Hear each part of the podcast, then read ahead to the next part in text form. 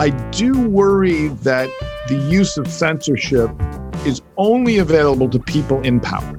And you always have to worry about what censorship will do to the people out of power, which includes almost invariably in a two party system, you in the future. And now, The Good Fight with Yascha Mounk.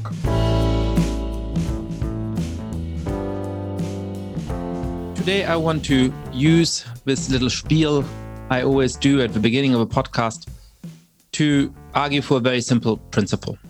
When you think about politics, you need to be guided by your own values, by your own principles, not by what you might say or what you might care about fits into the current narrative. I want to give two examples of this one perhaps a little bit more trivial, and one rather more important. The first is that it is often the case that terms which people use are appropriated by bad actors. But criticisms you might make are also echoed by people with whom you disagree.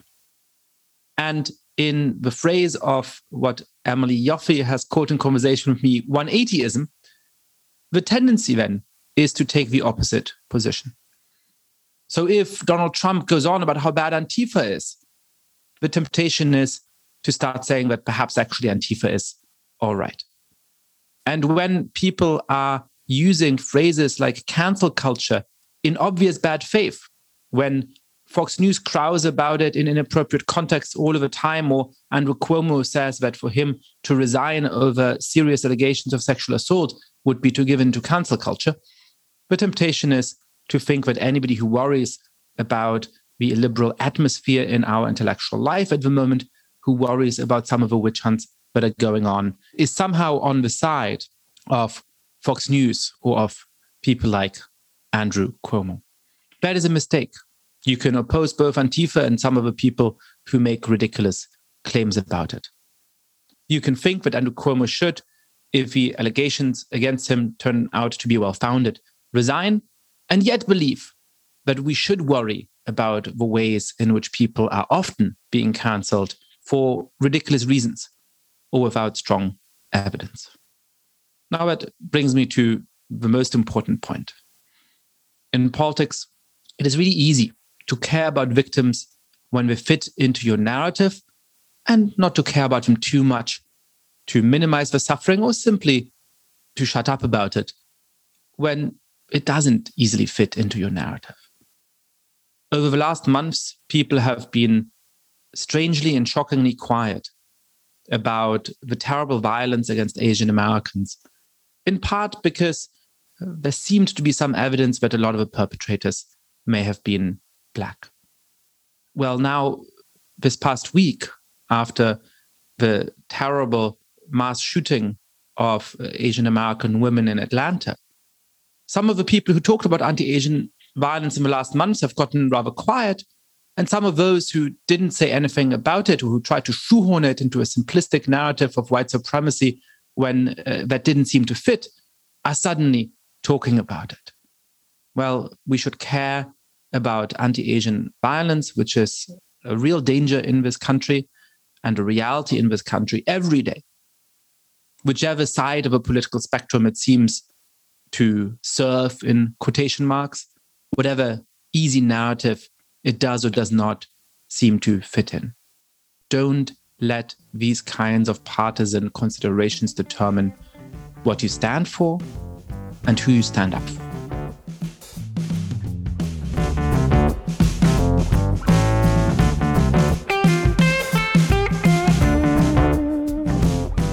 Well, today it's my pleasure to welcome Clay Shirky onto the podcast.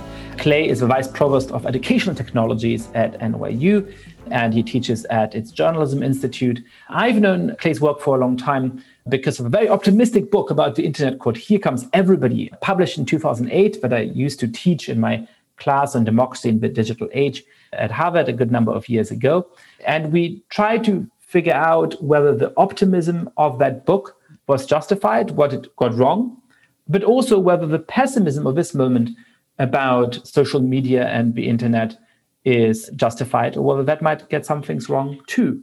Along the way, we talk about everything from censorship on social media platforms to the way in which technology is transforming dictatorships around the world. I really hope you enjoy our conversation. Clay Shirky, welcome to the podcast. Thanks so much for having me, Ajay. So I used to teach expository writing at Harvard, the sort of first year introductory academic writing course, and it was called Democracy in the Digital Age.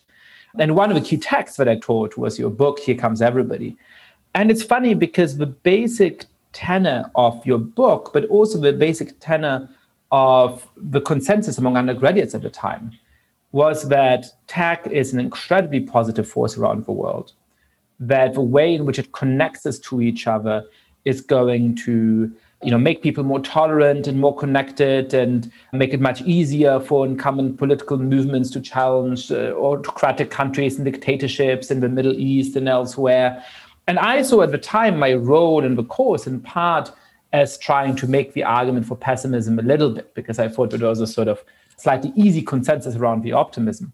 I now feel like we've flipped 180 degrees and we're in a world where sort of it's obvious that tech and social media is making everything worse.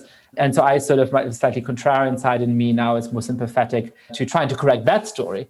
You know, how do you feel about the optimism we had 10 years ago and whether there's something in that, what that got wrong, and what perhaps the consensus today gets right or wrong? First of all, I feel much the same as you do, which is a kind of correction that has become in some way an overcorrection. I will say that I have been thinking, you know, particularly in light of the Trump administration in the US context, been thinking, what did I miss in 2005, 2006 when I was writing that book? And also, what parts of it are still true? Looking back, I think one of the most important things I think I missed was the assumption that these tools aggregate individual efforts into group force was correct, but that in the hands of racists, for example, aggregate group force is not something you want society to be dealing with. So, in fact, if it is just an amplifier, it's amplifying the good parts as well as the bad parts. You know, I have long been a subscriber to Alex Balk's first law, which is everything you hate about the internet is really something you hate about people. But I think for many of us, certainly living in a liberal enclave like New York City, and not just New York City, but, you know, Brooklyn and Greenwich Village, I just didn't know how many Americans could be animated by racial grievance, racial and ethnic grievance. And I think certainly what the Trump campaign showed us is that that group is out there to be activated and that the techniques that were adopted, you know, especially on 4chan in the early days and later on the Donald and Reddit and so on, were very much the techniques of a group kind of aggregating its goals and using a lot of symbolic communication to coordinate action that wouldn't have been possible otherwise. At the same time, when you look around, if you ask yourself the question, is the United States more or less liberal now than it was in 2015? I think the answer is pretty clearly it's more liberal and when you look at the sort of two hallmark movements under Trump, Me Too and Black Lives Matter, the phrase Black Lives Matter came from a Facebook post. Me Too is literally a hashtag. There is much more struggle between essentially progressive and reactionary groups using these tools. But in the US context, the progressive groups seem to me to be getting the upper hand, certainly culturally. So I would say it is a much bumpier road than I anticipated. The amplification of ethno nationalism in the United States, which I believed had been relegated to the sidelines, I was completely wrong about that, has been and remains really challenging. On the world stage, positive examples like Tunisia or South Korea are set against negative examples and a move by autocrats to consolidate against their own populations. So I would say, you know, essentially the magnification of group action has been a much more mixed bag than I believed it would be, you know, 15 years ago. But that country by country, there are also places where we are, to your counter reaction, we're actually seeing net positive results, even at the cost of enormous struggle.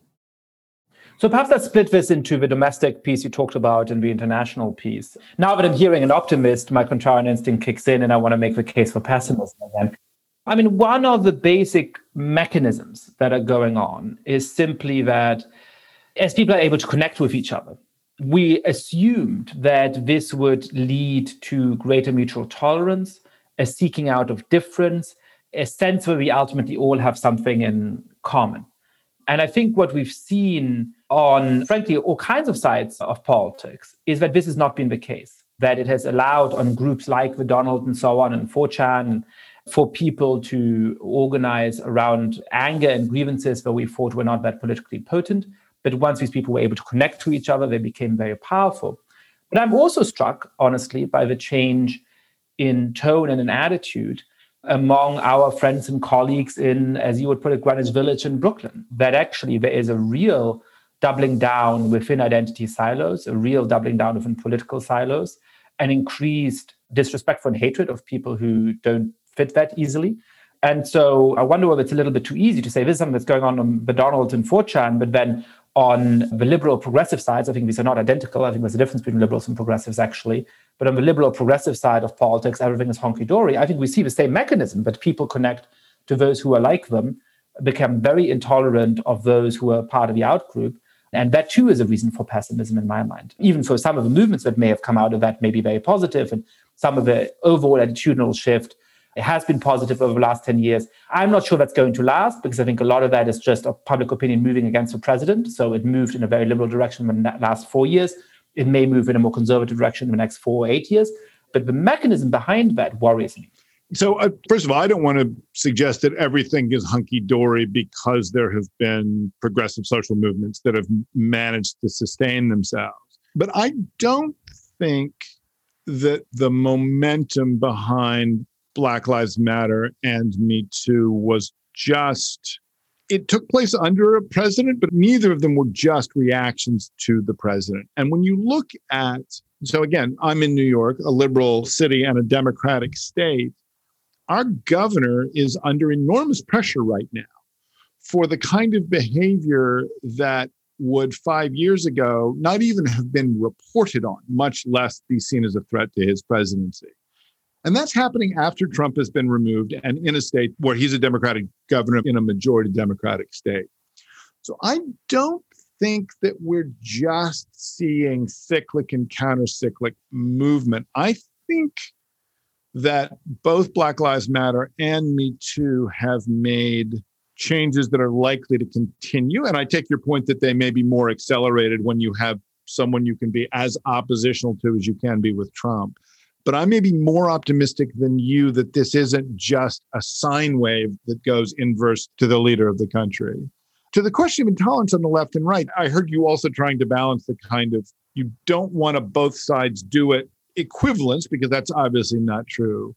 But it's also obviously true that a sense of purity on the left, again, and I take your point about liberals and progressives being different categories, but the idea that the people you disagree with are not people to be persuaded or collaborated with on shared issues, but people to be anathematized and removed from the community. That is always a danger. Any place that makes it easier to form an in group necessarily makes it easier to identify an out group.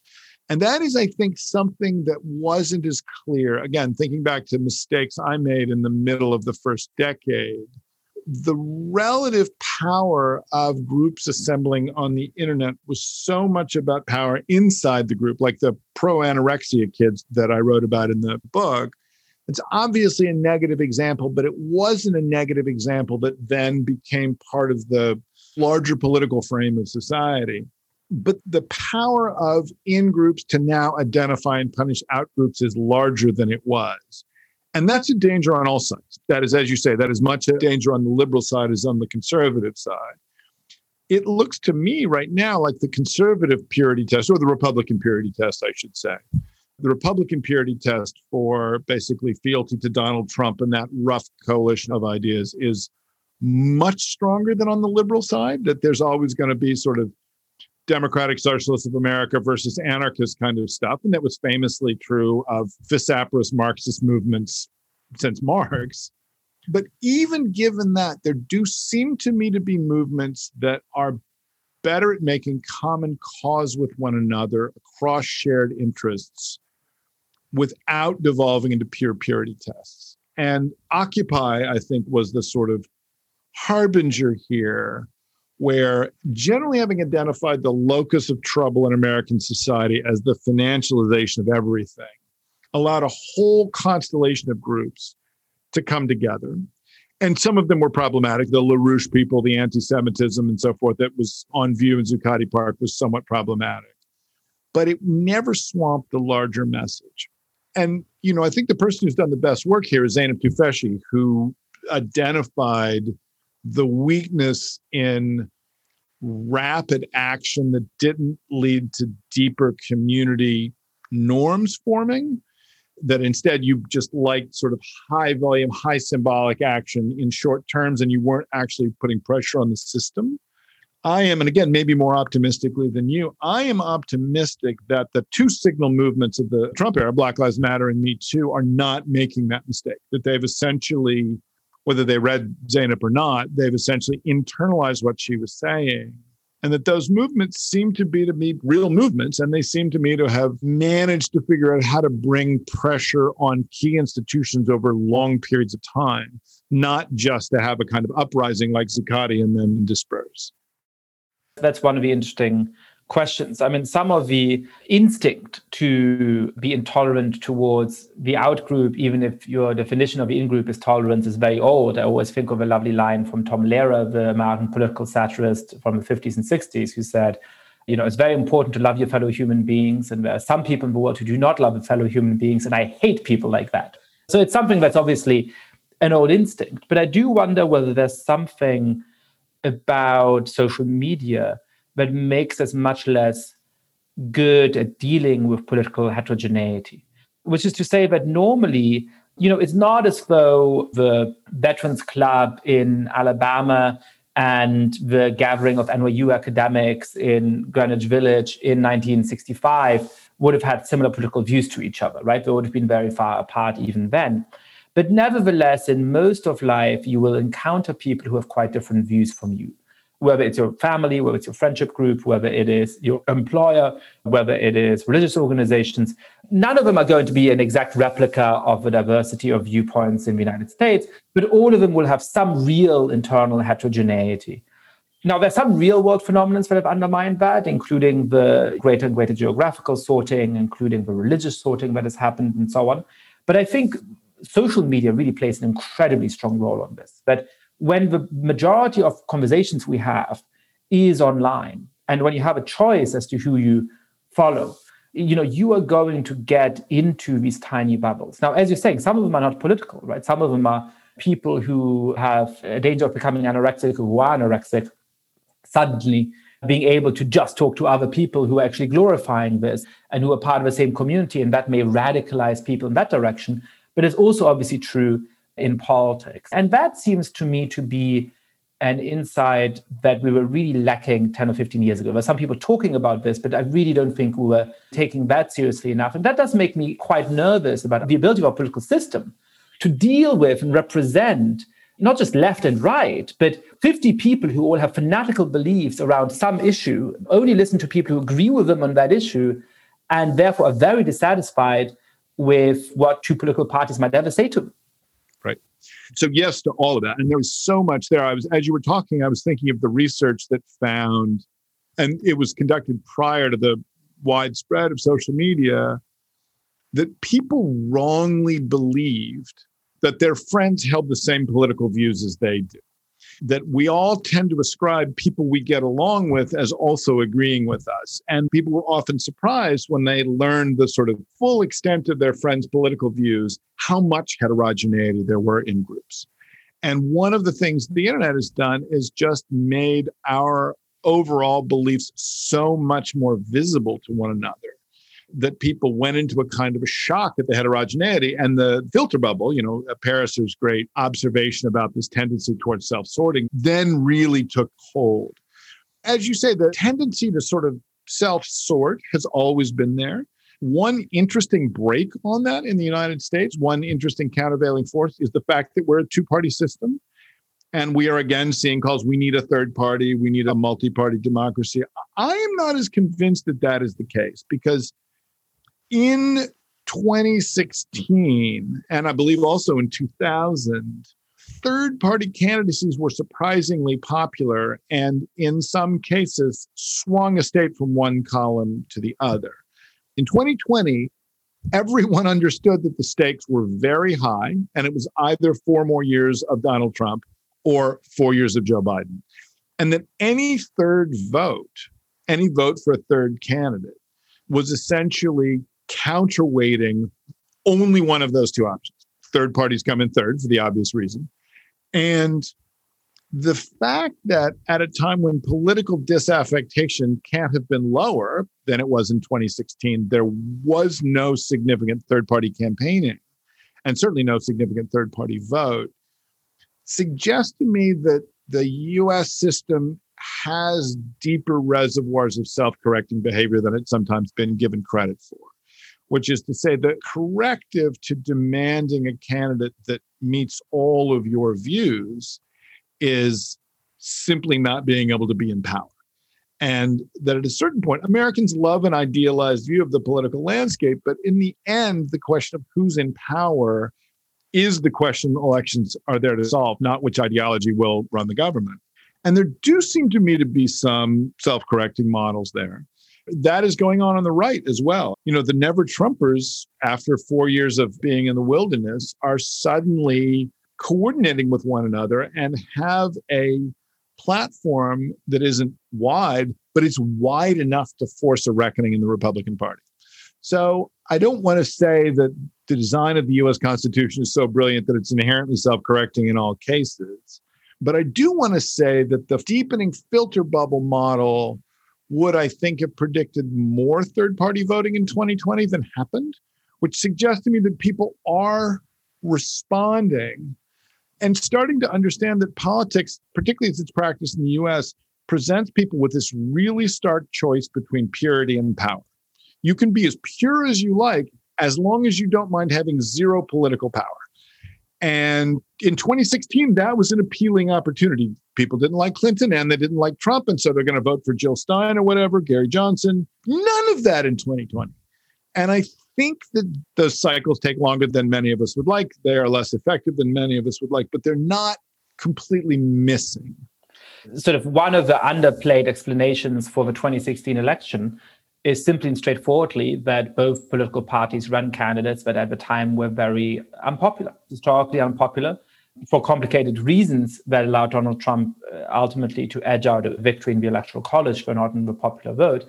You know, you, you, do pose the interesting question of, you know, why was that not the case in 2020? Um, I think partially the stakes of the election were clearer after four years of Donald Trump. But I think it's two things, right? One is that Joe Biden just is a more popular candidate than Hillary Clinton you can debate why that might be, but all of the evidence suggests that it in fact is the case. And then, two, of course, Donald Trump had managed to consolidate his support among traditional Republican voters over those four years. So, a lot of the people who did vote for Gary Johnson or for Evan McMullin in 2016 sort of quote unquote came home to the Republican Party, even though Donald Trump was still on the ticket. And that sort of, I think, helps to explain this. By the way, that I think undercuts some of the explanations for Donald Trump's victory. I mean, people who are saying that this is all sort of for the worst possible reasons that he won in 2016 don't reckon enough with the fact that he wasn't actually that popular candidate. And that makes me a little bit more hopeful than most people are for the ability of the Republican Party in 2024 to choose somebody who I'm very unlikely to vote for, but who hopefully represents a much more sensible traditional conservatism than Donald Trump does. Every bit of the conversation about who will run in 2024 is junk it amazes me in a way, just having lived through the trauma of this particular election. Everybody's gearing up to talk about the next one. We don't even know which politicians will still be in the running. And you hate to say it, but at the age that both Biden and Trump are, we don't know if they'll be in good enough health to run in 2024. So all of that speculation is really talking about local politics, you know, but projecting it four years in the future. But Yascha, I want to go back to something you said earlier about when people can select who they connect to. You framed this in terms of Here Comes Everybody, which came out in 2008. When I think back to what did I miss? I looked at the book at its 10th anniversary, so two years ago.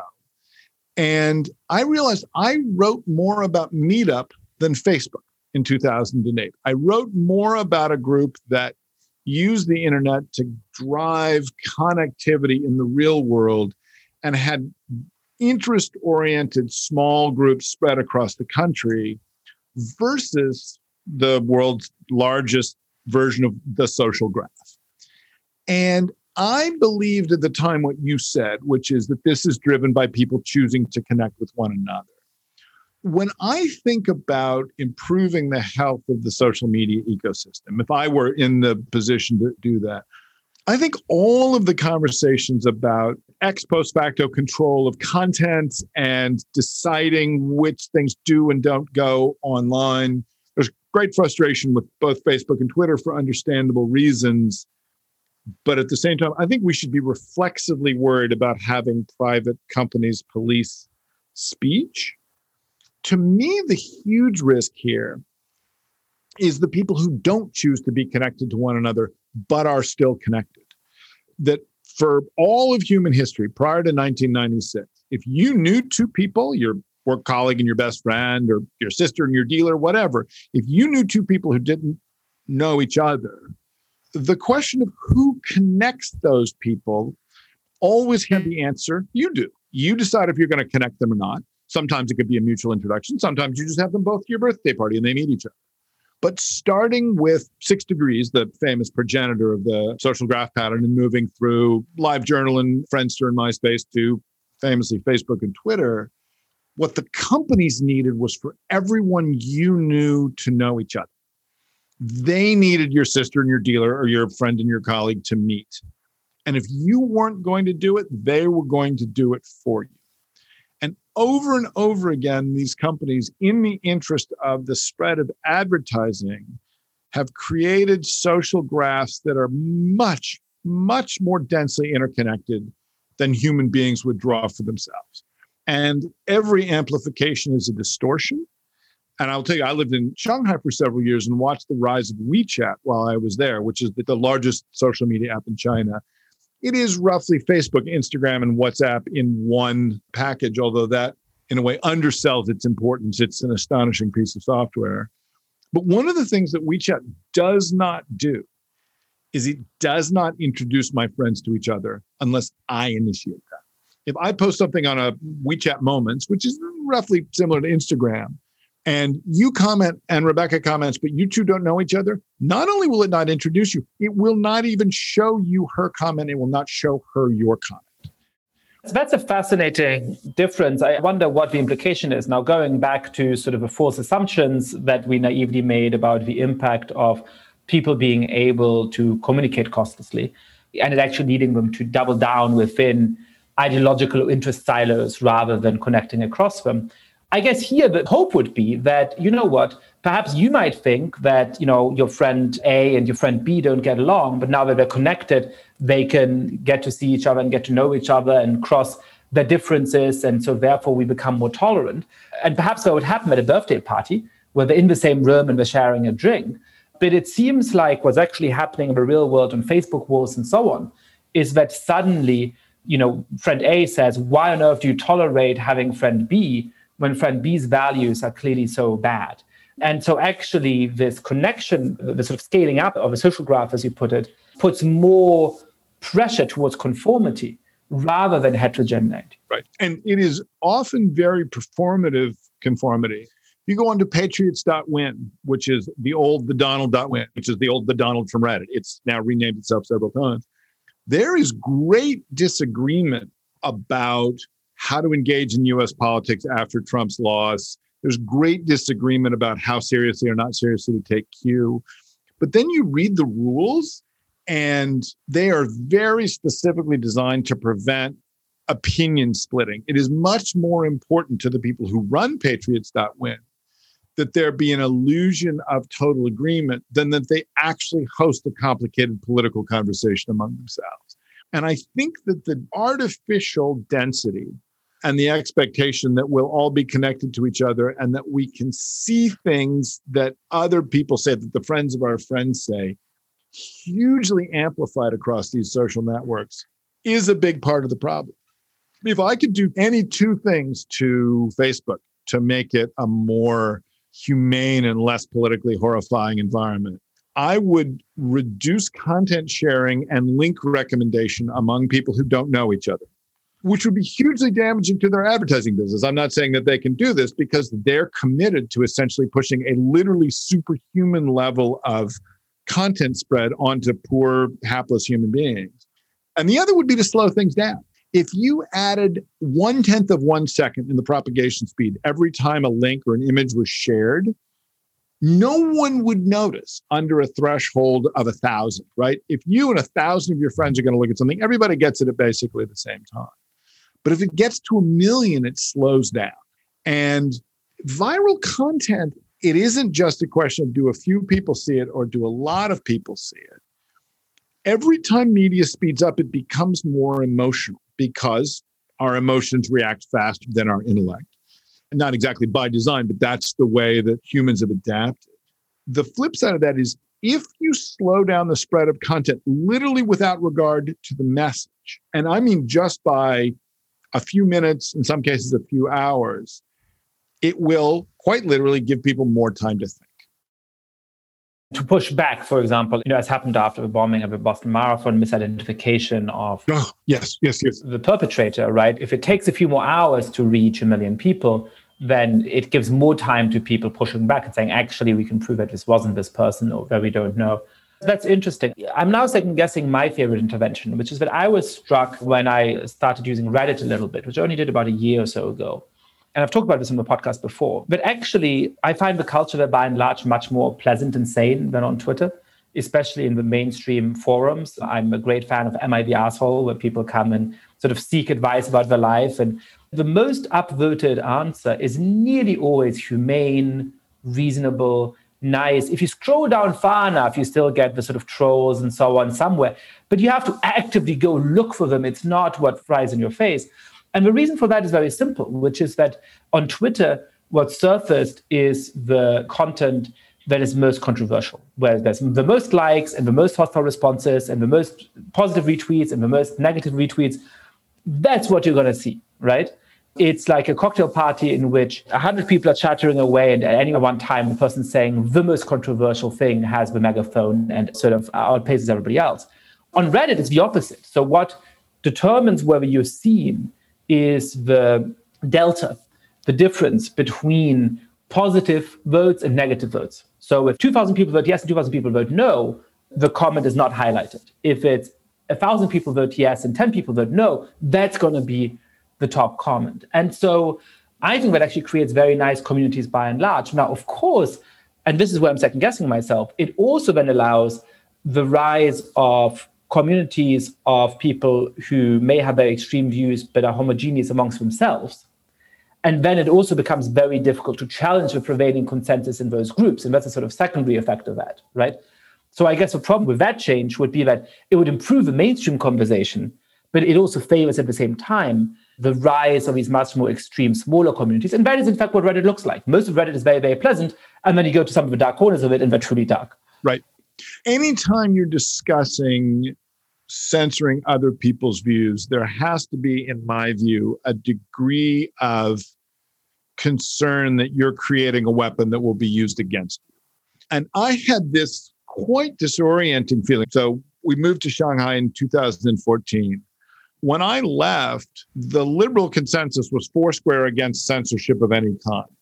Trump was elected while I lived in Shanghai. I would come back in the summer, so I was completely divorced from the US, but I live 48 weeks a year in Shanghai. When I came back in 2017, the consensus on censorship had shifted. And it shifted, I think, in huge reaction to the things like the Donald on Reddit. But I do worry that the use of censorship is only available to people in power. And you always have to worry about what censorship will do to the people out of power, which includes almost invariably in a two party system, you in the future. So I am more interested in rough self governing mechanisms like the Reddit mechanisms that you were outlining. They basically looked at Slashdot, the site that did for the comments what Reddit then did for the stories, as it were. And things like Am I the Asshole or Explain It Like I'm Five. Those are astonishingly rich communities that do, in general, surface the humane answer and people speak to each other graciously and so on. It's hard to say we only want to coordinate groups we like, but it's not, I think, hard to say we want to minimize the effect of extremist groups. And my preference for that model is to make a structure that does that rather than saying there's a Supreme Court that essentially judges whether or not your speech is acceptable. So let's go into the censorship question. I tried to push Kara Swisher on this when I had her on the podcast, and I found, but I wasn't entirely convinced by the answers. So I'm interested to hear what you think the option space there is. So first of all, I agree with you. I think it's remarkable how quickly we have come from an acceptance that any form of censorship is bad and that allowing internet companies any form of prioritization of content is an incredible danger, which I largely agreed with, but had some disagreements with, to just yay censorship. And it's always going to be the right people doing it. And why is there a reason to be concerned? I mean, it's amazing to me how the sort of media class is running in lockstep on this. I tweeted recently that it's weird, we went from a net neutrality debate where the supposed threat to the free internet was that you know perhaps Time Warner could decide not to prioritize certain content because of its political leanings, which was always off the table, but that they might say, okay, look, perhaps we can prioritize video content to non-video content. And I had people earnestly tell me that this would be the end of the internet and we would absolutely to oppose this. Now, I understand that in many places, cable providers are monopolists and it's not exactly the same, they don't exactly play the same role as Facebook or Twitter. Sure, I get all of that. But now those same people are saying, censor anything I dislike, you know, stop social media platforms so we dislike from being able to be accessed on app stores at all, kick off people we don't like from Twitter and Facebook. And there's no downsides to this. And if you worry about the downsides, then you sort of a weird reaction. it's very odd to me how that happened in five years. And one of the reasons that I worry about this is precisely that I don't see the good solution. I mean, the solution that we currently seem to have is simply a bunch of people in Silicon Valley making ad hoc decisions about what's acceptable and what's not, based in part by what goes viral and people shouting at them on their own social media platforms, which is not a good thing. The second alternative would be to have an elected government body making those kinds of determinations. That is not a live option in the United States because of the First Amendment, and I think would have real difficulties and normative problems in other countries too. And the third is that social media platforms sort of basically self govern in some weird regulatory mechanism like the Motion Picture Association that determines the ratings, right? So some industry sort of self-governing, that seems to be what people are moving towards. I'm also very worried about who's going to be making those decisions, uh, what that's going to look like, and whether any incremental positive impact you get from that in removing some toxic content. And of course, there's a lot of terrible content that would be wonderful if nobody ever saw. But any incremental progress you make on that, you probably pay for very richly in the feeling of anger and persecution that it's going to spread in a lot of people. And there's always going to be mistakes. People will always know the examples on their own side when reasonable people are being unfairly banned. They will never perceive people on the other side who have been unreasonably banned to the same extent. And so you can have a situation where we're already approaching where everybody feels that Twitter and Facebook is biased against their political group. That seems to me like the worst possible world we can end up in. So tell me whether you think there is a case for any form of censorship and if not, what's your case against it? Of course, there's a case for certain forms of censorship. What I worry about is what you were talking about earlier, which is the belief that the right people will always be doing it. Society will always need some way to say, this is beyond the pale, X is beyond the pale. In the United States, the example always brought up the canonical case is child pornography right? That we have a robust tradition of free speech, very high threshold for a priori banning of anything, and that child pornography fails all of those tests, and we will deal with it differently. The worry is that if the edge cases are allowed to infinitely expand to become the main case, then you have censorship as your move of first resort rather than last resort. So, to me, the censorship regime that has gotten the least attention and is the most successful is ARBCOM, Wikipedia's Supreme Court. And Wikipedia remains a space where liberals and conservatives have to duke it out. And people across, you know, many spectrums, many disagreements, but that's the politically salient one right now. To write an article that can describe the places where they disagree without trying to be the platform for settling the disagreement. It is daily astonishing that Wikipedia works. It's been astonishing since this time 20 years ago and remains astonishing. But the mechanism that Wikipedia developed for themselves says essentially we will not censor. We will let people edit and we will let the edit arguments play out. And we have these talk pages. And when things get past a certain point, then and only then will we intervene. We will intervene first to protect the page from an edit war to let tempers cool off. And only in very, very rare, highly discussed cases will we say, we are taking this article down, we are banning this user. And who's the we in question? The we in question, interestingly, are Wikipedians, which is to say, people who have signed up to care more than average about Wikipedia as a system than about the content of any given article. It may be that there are no other systems where that self nominating model can operate at a scale that creates isometric pressures. But there have been many cases. There's, you know, famously Conservapedia, where people couldn't edit the article on evolution or abortion the way they wanted it to. So they went off to form Conservapedia. But the problem with Conservapedia is it doesn't reach the people who are undecided. It's the reason that Trump without Twitter doesn't matter if he can get on Gab or Parler, because if Twitter is the place where you can own the libs, there are no libs to own on those other platforms.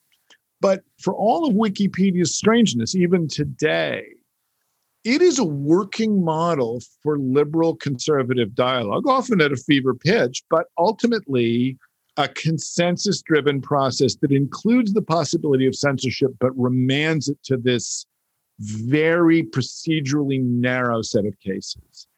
And Facebook has gotten a lot of shit for their, you know, essentially their sort of equivalent model that they're building. And I think that there is obviously some skepticism because Facebook's tendency to pick the rosiest interpretation of its own actions is always a risk here.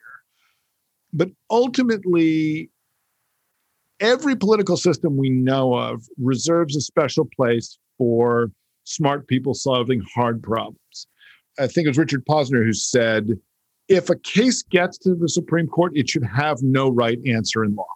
It shouldn't be just a matter of here are the rules and here are the facts and here's how they interact. The Supreme Court exists essentially as an escape valve for the inability of law to universally specify. ARBCOM, the arbitration committee on Wikipedia, exists for the same reason.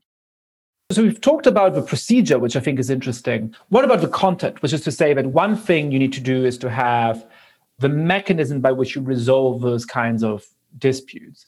The other thing is that the people making those decisions then have to have a standard. The standard we've given to the Supreme Court of the United States is the Constitution of the United States, as well as a bunch of positive law and so on. What kind of standard should something like the Supreme Court of Facebook incorporate? I think there's an interesting suggestion there from David French from a few years ago, who says that basically Facebook and Twitter and so on should say, we will hold ourselves to Supreme Court First Amendment jurisprudence. Of course, they don't have to, they're a private company, they could ban on whatever grounds, but they should just publicly declare that they will broadly be guided by First Amendment jurisprudence. And so, in the same way in which we have found a way of banning child pornography, even though we have a First Amendment, Facebook could continue to ban child pornography, but there would be a very broad range of political speech that it would allow. Does that seem like the right way to go to you? It's an interesting model. You know, as an American who grew up in not just a country governed by the First Amendment, but a culture that essentially internalized First Amendment norms, there's a kind of intuitive appeal, but I immediately start rolling up the asterisks in my mind. The famous difficulty for, say, the German banning of discussion of Nazi materials, which passes tests in the US that it would fail in Germany, suggests that the hewing of free speech laws in different countries becomes still problematic. Twitter famously says we will not distribute tweets within the countries where the law applies.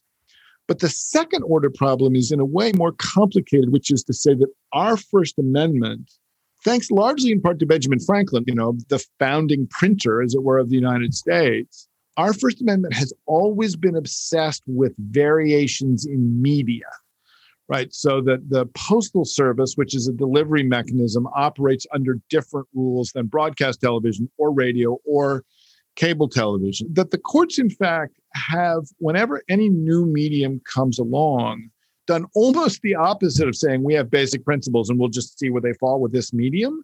They have invented restrictions on broadcast TV because it's uniquely pervasive. But when cable came along, even though cable became pervasive, they didn't apply those same standards. So if you say we're picking First Amendment jurisprudence for the public square and enforcing that on Twitter, that is extraordinarily different than the First Amendment jurisprudence on what newspapers are allowed to do, or what radio stations are allowed to do, or what TV channels are allowed to do. So it may not be determinate enough, but in fact, it may be right to say it's broadly First Amendment standards, but it doesn't actually answer as many questions as you might assume. It's not as determinate enough. And in a way, it doesn't settle the hardest question the internet has posed, which is are we reasoning from speech among citizens governed by rules on slander, or are we reasoning about acts of publishers, which are much more tightly regulated and governed by the laws on libel. And what we have now are groups of people who, in aggregate, act with the force of a publisher, but without you being able to identify anyone who's in charge. I mean, I wonder whether we should treat them as publishers. Now, I think treating them as publishers would actually have to think about this argument more. It would do two things, right? One is that it would allow a lot of the content that's now banned. A lot of the content that's now banned on social media is basically whatever most upsets employees of Twitter and Facebook or you know some set of people on the social media platforms. And that i think is the worst possible st- it's not the worst possible standards there could be worse standards but it's a pretty bad standard. There are worse ones but yeah. On the other hand you can libel people freely. You can say things that clearly would be libelous if the new york times wrote them with no consequence at all not even your account being blocked. Now i think actually if we move towards a world where if I gratuitously accuse you of having done terrible things, and that is a lie, and I did not engage in any due diligence in spreading that lie, that may at the very least result in me getting banned from Twitter or Facebook. But there's a broader range of political views that are allowed. And even if they may be unpopular among the staff of those social media companies or whatever, you can still use those platforms to express those views. That seems to me like going in the right direction on both counts, just sort of intuitively look, that's entirely possible. My point about French's sort of just say you're in line with the First Amendment model is it doesn't solve the issue you were just raising, which is given First Amendment jurisprudence habit of treating different media differently, unlike civil law traditions like most of the European media jurisprudence, you still have to answer the question of how these things operate. Many countries have gone to a numerical threshold, right? If more than a thousand people see it, you're a publisher in retrospect. And there are appeals to that. On the other hand, publisher style rules were always enforced on a small number of companies who knew in advance that they were subjected to those rules. For a teenage kid to say something and then have it spread beyond their circle and then out into the wider world and suddenly be governed as if they were the New York Times it seems like too much jeopardy to put to someone. Well, but I would distinguish between govern for the purposes of the things over which Facebook and Twitter have jurisprudence.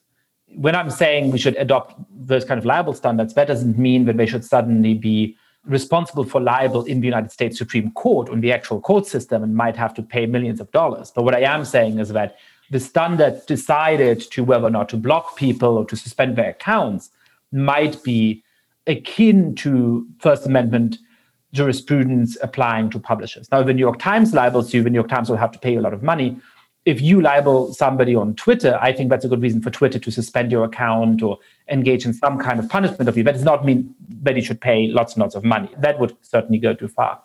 And where US jurisprudence has often said, we need to create some kind of clarity about whether you know that you can be governed in advance by these rules what you're proposing is a kind of fuck around and find out rule. I don't know if we're allowed to say this on this podcast, but a kind of fuck around and find out rule, which says if you go after someone and you harm them by telling lies about them past a certain threshold, we're going to remove you even if you didn't intend to cross that threshold. Well, I don't know that we need a threshold. I think that, you know, I have no problem with If you make serious accusations against somebody on social media, you know, you need to have some kind of evidence and so on. Of course, the problem is how do you adjudicate that, right? I mean, in practice, it would be incredibly hard. I mean, libel cases in courts are incredibly complicated. And the idea that any arbitration committee would be able to figure out which of those kinds of accusations, many of which would be personal rather than political nature, are fair or not. The other thing, by the way, is a lot of the damage that's done to the social fabric in America by social media is not political. I think it is precisely somebody in some small town having beef with somebody else and putting terrible accusations about them on social media. And I think actually finding ways to govern that that do create a real disincentive for just casually lying about people on social media in that way would do a lot to repair parts of the social fabric that are being harmed at the moment. The legal scholar James Grimmelmann wrote about this in 2008. He saw this coming. He wrote a piece, I believe it's called Ghostwriting the Whip, but it was about the ways in which the big brother frame for social media. And he saw this early early on. The big brother frame for social media was not the right frame. That in fact the concern was not facebook spying on you. It was privacy spills and violations committed by your friends. And that the people are much more likely to be exercised about those issues than they are about you know they're spying on me so that they can show me ads it's the basic insight that the promise was that the internet would turn the world into a global village. You know, having lived in a small German village as a Jew growing up for part of my childhood, I was always very desperate to get into a city. And I think part of the problem with the internet is that it has, in fact, turned the world into a global village with some of the positive, but also many of the negative aspects of village life, including the immense amount of collective social pressure, right? There's a million other things we could cover, but just towards the end of the conversation, I want to make sure that we cover the global aspect, which I teased at the very beginning. Well, there's two worries I have. So you said there's some positive examples like Tunisia and also many negative examples. The first worry I have is that the negative examples are more numerous than the positive ones. You know, in the latest Freedom House report, I mean, I was struck by how hard the latest report had to work to find positive examples, which ended up being, I believe, Mali and North Macedonia. But the negative examples are India and the United States and Brazil, right? So it's sort of a different level of population and so on in those countries. The second point, which is slightly different, is that I worry, and this is a conversation I had with Martin Gurri on this podcast, for those of you who want to listen back to the back episode. I worry that there's a way of thinking about the internet as equal opportunity, that it just connects the periphery over the center, sort of the little man over the powerful, and this is going to destroy all power structures equally. But I worry that there's a real distinction between the ability of democratic governments to react to that, which thankfully cannot censor, which cannot fire bullets at protesters, which cannot jail people who disagree with them, and the ability of autocrats to deal with the internet, because they can shut down critical websites, they can block outside influences, they can throw people in jail and they can fire at crowds if a protest forms. And so it may be that actually digital technology creates huge instability in democratic governments, but not huge instability in autocratic governments. And, you know, it's speculative, but that's something I've been thinking about a lot. So I'd, I'd love to hear what you think about that set of worries. Yeah. So I don't think that this is a one way arrow in the direction of autocratic governments. SLORC's control of Myanmar was uncontested until the population became connected enough to demand some change. And the rise of voting and the complicated governance of Aung San Suu Kyi was part of that story. But the fact of the crackdown now and the fact of the really intense pushback suggests that it's not just a slide to authoritarianism, that in fact, authoritarian governments, you know, up to and including China and Saudi Arabia, are having more trouble keeping their middle class from making demands than a kind of they can open fire on their own people model would suggest. I don't believe, for example, that Xi Jinping thinks that they can open fire on their own people. I think that Tiananmen for them was the last time that technique worked. And they are looking constantly for ways to govern without that. My fear is more a kind of muddled middle, which is that the move here isn't so much democracies are safe because they can self manage this, whereas autocracies will get worse. My fear is that everybody slides towards weak democracy. that when you see populist movements in Poland, Hungary, the United States, the United Kingdom, that what we're seeing in a way is a style of government that is ushered in on an affective register that nostalgia for the nation state as a really kind of secure and easily policeable border, not just for physical movement, but for the movement of ideas, creates a kind of nostalgia among older people that allows you to do things like negotiate Brexit and bring in Johnson or elect Trump.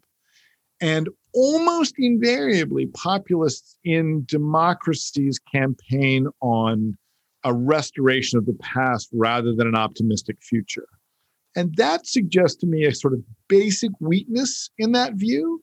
On the other hand, I was surprised by Brexit. Because of Brexit, I was not surprised by Trump. But my fear is that autocrats find ways to bring some more representation in as an escape valve, but maintain control, and that Democrats find a way to dial down basically having to be responsive to their own people, as the UK has. And that's the worry. When I read the Freedom House report, I don't think broad slide into autocracy so much as I see this kind of some of the trappings of democracy, what Fareed Zakaria called illiberal democracy, some of the trappings of democracy, but that the basic form of representation is eroded. You know, the internet is a messaging platform for emotional appeals has been hugely strengthened by the rise of video and the rise of the speed of virality. When it was a text based medium that moved slowly, it was just not as good for that kind of political messaging as it is now. And that's not so much about what Facebook is doing or what Twitter is doing as it is about this business of an unduly dense social graph and a highly capable internet where sharing even very large collections of video can now be done in an instant that didn't used to be able to happen. Yeah, that's very interesting. I've been talking with a colleague about the ways in which US democracy in the 21st century is, on certain counts, thankfully not on racial issues, starting to look more like uh, 19th century America in terms of a hugely polarized political scene with no media that is seen as neutral in any way and jostling over the rules of the game in a more intense way than we've had for some big stretches of the 20th century. And thinking through the way in which social media has helped to influence that, I think is really important. So much more working the ref now than there used to be. Yeah. Clay Shirky, thank you so much for coming on the podcast. Thank you for having me. It's really a pleasure.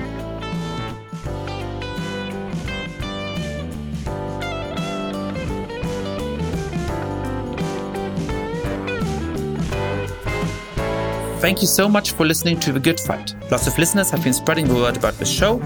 If you too have been enjoying the podcast, please be like, rate the show on iTunes, tell your friends all about it, share it on Facebook or Twitter. And finally, please mail suggestions for great guests or comments about the show to goodfightpod at gmail.com. That's goodfightpod at gmail.com. This recording carries a Creative Commons 4.0 international license. Thanks to Silent Partner for their song Chess Pieces.